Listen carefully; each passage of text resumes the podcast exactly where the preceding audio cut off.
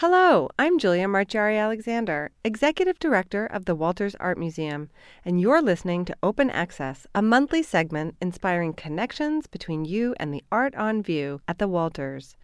My guest today is Jo Briggs, the Jennie Walters Delano Associate Curator of 18th and 19th Century Art at the Walters. She's here with me today to share her insights on Designing the New Charles Rennie Mackintosh and the Glasgow Style, a traveling exhibition now on view at the Walters Art Museum. We're especially pleased to be the first U.S. museum to show and to give Baltimore the first look at this exquisite exhibition, which has been organized by the American Federation of Arts and the Glasgow Museums. Jo, thanks for joining me. Thank you for having me.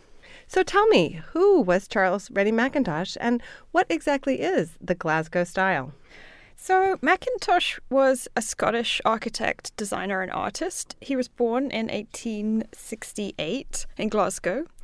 And in his 20s, he was learning how to be an architect. And he had a friend called James Herbert McNair, and in this decade, they met two fellow students at the Glasgow School of Art, and those were the sisters Frances and Margaret MacDonald.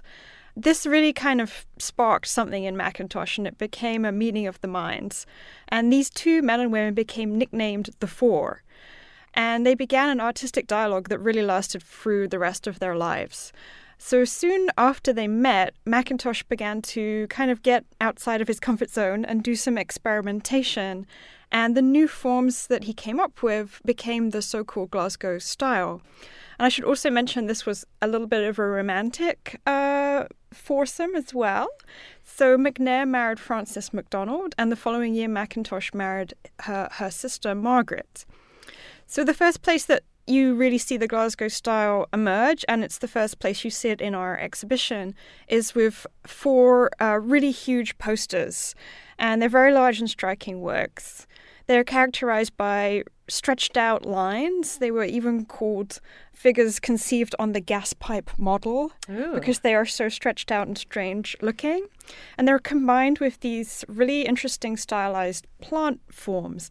And those kinds of elements, those stretched out lines, those organic forms, would really become uh, central to the Glasgow style and how it developed in the years to come.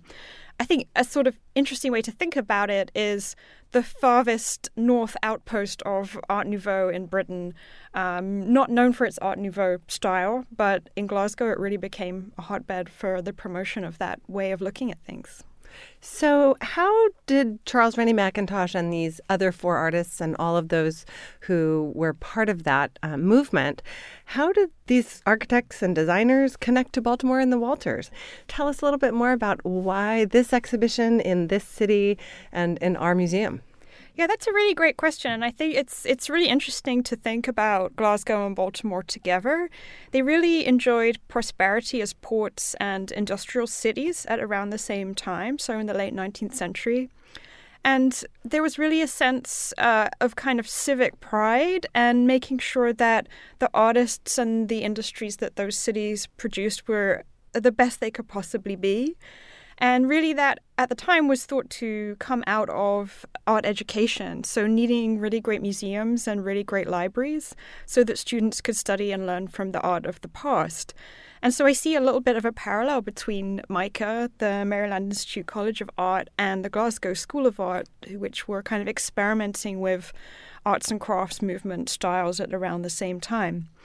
And I think there's also a really nice connection between the historic objects that inspired Mackintosh and the Walters collection. And I sort of want to give a mention to my colleague, Lynley Herbert, who's the curator of rare books and manuscripts, because she's put together an installation of books drawing on objects at the Walters called From Mucha to Morris. And so I often think the Walters, we're very well known for our Tiffany and Lalique jewelry. But I think some of the books that Henry Walters collected from the early 20th century are less well known. So we're putting on this installation to coincide with the Mackintosh exhibition and show those those links. I know also that 2019 and 2020 mark the 100th anniversary of women's suffrage, not only in this country, but also in Western Europe. In thinking about doing this exhibition, we saw an opportunity to reveal the important roles that women played in making the artistic production of what might be now known as kind of the Mackintosh brand mm-hmm. um, successful. I wonder if you can talk a little bit more about how we reveal these women who really have been hidden under the Charles Rennie Mackintosh label. That's very true. Yeah, I mean, I think one of the exciting things about designing the new is that it's really a story about artistic collaboration.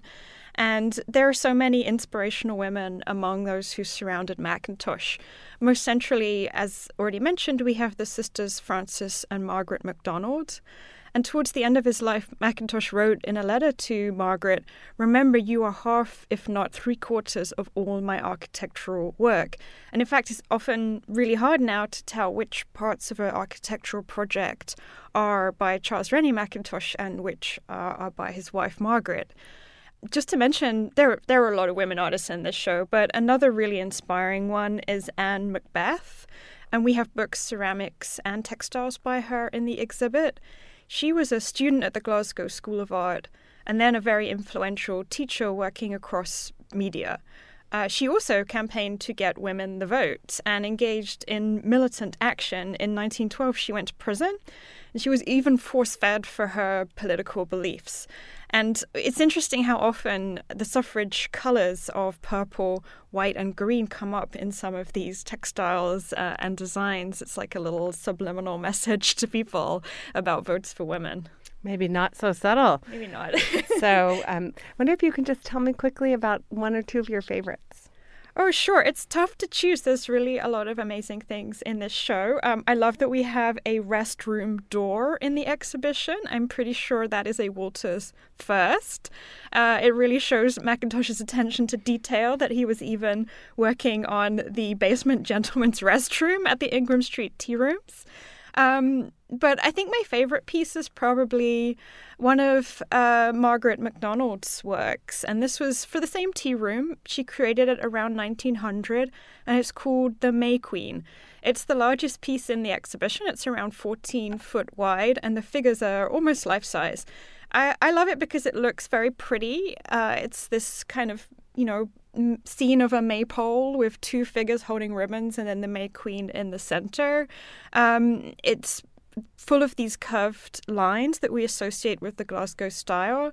But when you get up close to it, you realize it's way more complicated than that. So it's actually painted on this really rough burlap. The surface is very um, wrought with these little tin shapes that look almost like seashells.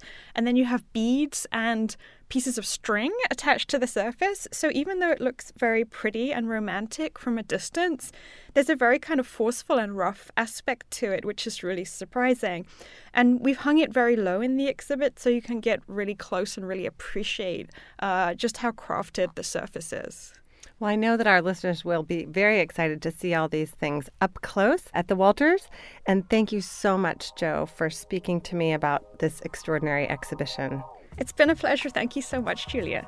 You can learn more about the exhibition, Designing the New Charles Rennie Mackintosh and the Glasgow Style, and the complementary rotation of Art Nouveau books from Mucha to Morris by visiting us online at thewalters.org. For The Walters, I'm Julia Marciari Alexander, inviting you to come see art in new ways at the Walters Art Museum, where admission is always free. Open Access is produced for WYPR by the Walters Art Museum.